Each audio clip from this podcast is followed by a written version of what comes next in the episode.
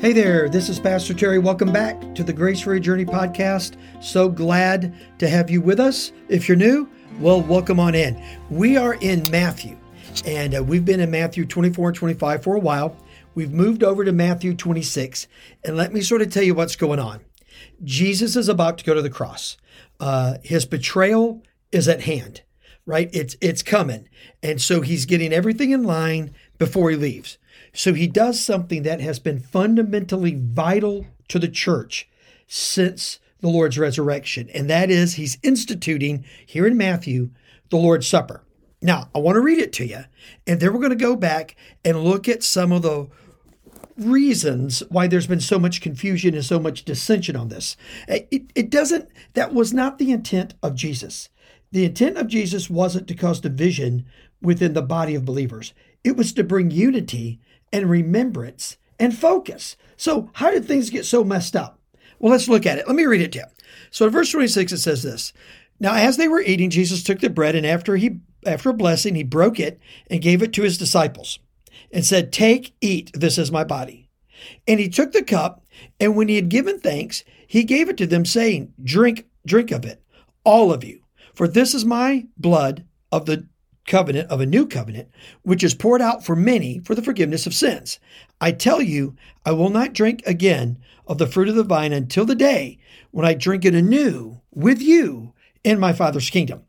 All right, so we know that churches have split and divided historically over the nature of communion, right? The big split came uh, during the Reformation. Now, prior to the Reformation, people were pretty united in what they had come to believe Jesus is teaching. And I say believe because I think they were a little bit misled.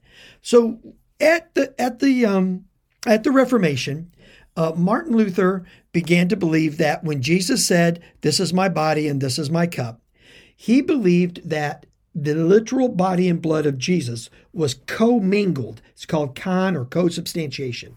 That's the big theological word. Was mixed in with the actual bread and the wine. Now the bread and wine continue to exist, but the actual body and blood of Jesus was uh, mixed in there. Now the Roman Church believed in complete transubstantiation. They believed that when Jesus said this, what happens when the priest bless the elements? The elements supernaturally and actually physically transmute. They become something different. They become the body and the blood of Jesus. Now, during the time of the Reformation, you had some other guys weighing in uh, in speaking some theological uh, observations. People like uh, John Knox, uh, John Calvin, uh, uh, Baron von Zinzendorf, Ulrich Zwingli, right? Some of these guys, and they looked at it and said, no, it's it's really symbolic. Jesus is saying, hey, when you do this, remember what I did for you, and that should change your life. So fast forward to today. In today's world, the people who follow Zwingli and those guys would be people like the Baptists, uh, maybe the Church of Christ, uh, evangelicals, a lot of the Reformed folks would follow this. The people who would be more in line with Luther um, would be the Lutherans. Hello. Um, the Episcopalians, probably a little bit more like that. And then there's a nuance to that where some reformers and some of the Wesleyan folks, like the Methodists, fall in, where they say this they say the elements don't change, but there is a spiritual presence at communion that isn't like any other time or any other thing we do in the church calendar. Now, now, and then the Romans, of course, still believe that it actually physically transmutes. So let's break this down and the best I can tell you what Jesus is saying. Um, first of all, uh, these apostles listening to Jesus were not unfamiliar with uh, metaphors, with similes, with different parts of speech.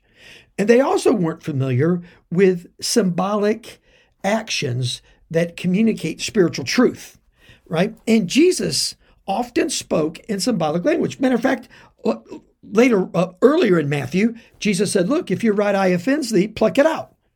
If your tongue offends thee, cut it out. Was he actually, because he, then he went on to say, hey, it's better to go through life maimed than not enter the kingdom of God. But you see, people don't want to look at that as though it's literal.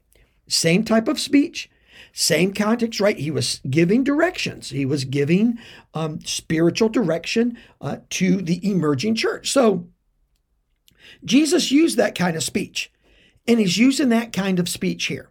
Every one of these men in that room were Jews. There's an argument uh, that maybe there was one Gentile there. They knew what it was like when a, a animal was slaughtered on behalf of them for their sins. And what would happen is the Jewish dad and the priest would lay their hands on the animal and the, the, the priest would bless it. And they would say something to the effect, you know, the sins of this family are now uh, laying or come to bear on this animal. Then the priest would kill the animal, the blood would be shed, and the family's sins for that year would be atoned for. It's called atonement, right? They would be atoned for. So when Jesus is saying, This is my body and this is my blood, they're thinking back to that ram or that bull that they sacrificed. And they're saying, well, wait a minute. We know what Jesus is saying. He's not saying that that in this cup is him. He is saying that he is going to take on himself our sins, our guilt, our shame, and when he dies, we will be forgiven. So every time we come to this table, we encounter the Lord in our memory, but we also encounter the Lord in a spiritual sense. Why do I say that? Over in 1 Corinthians 11, the Bible says that some have come to the table in an unworthy manner. In other words, they maybe they weren't real Christians, or maybe they had a lot of unconfessed sin in their life, or or they were drunk because that was happening in the Corinthian church, as was a lot of other things. and so and and so Jesus says, look, um, uh, or, or, you know, this is my body and this is my blood. This is symbolic for me. But because you've come to the table in an unworthy manner, well, Paul's writing here. He says, some of you are going to get sick and some of you are going to die. Now, why do I think that sets communion apart from, let's say, baptism? Because nowhere does it say that about baptism. It doesn't say if you come to baptism wrong, you might have coming upon you immediate judgment for the violation of something sacred within the church. But 1 Corinthians 11 says, absolutely this could be the case.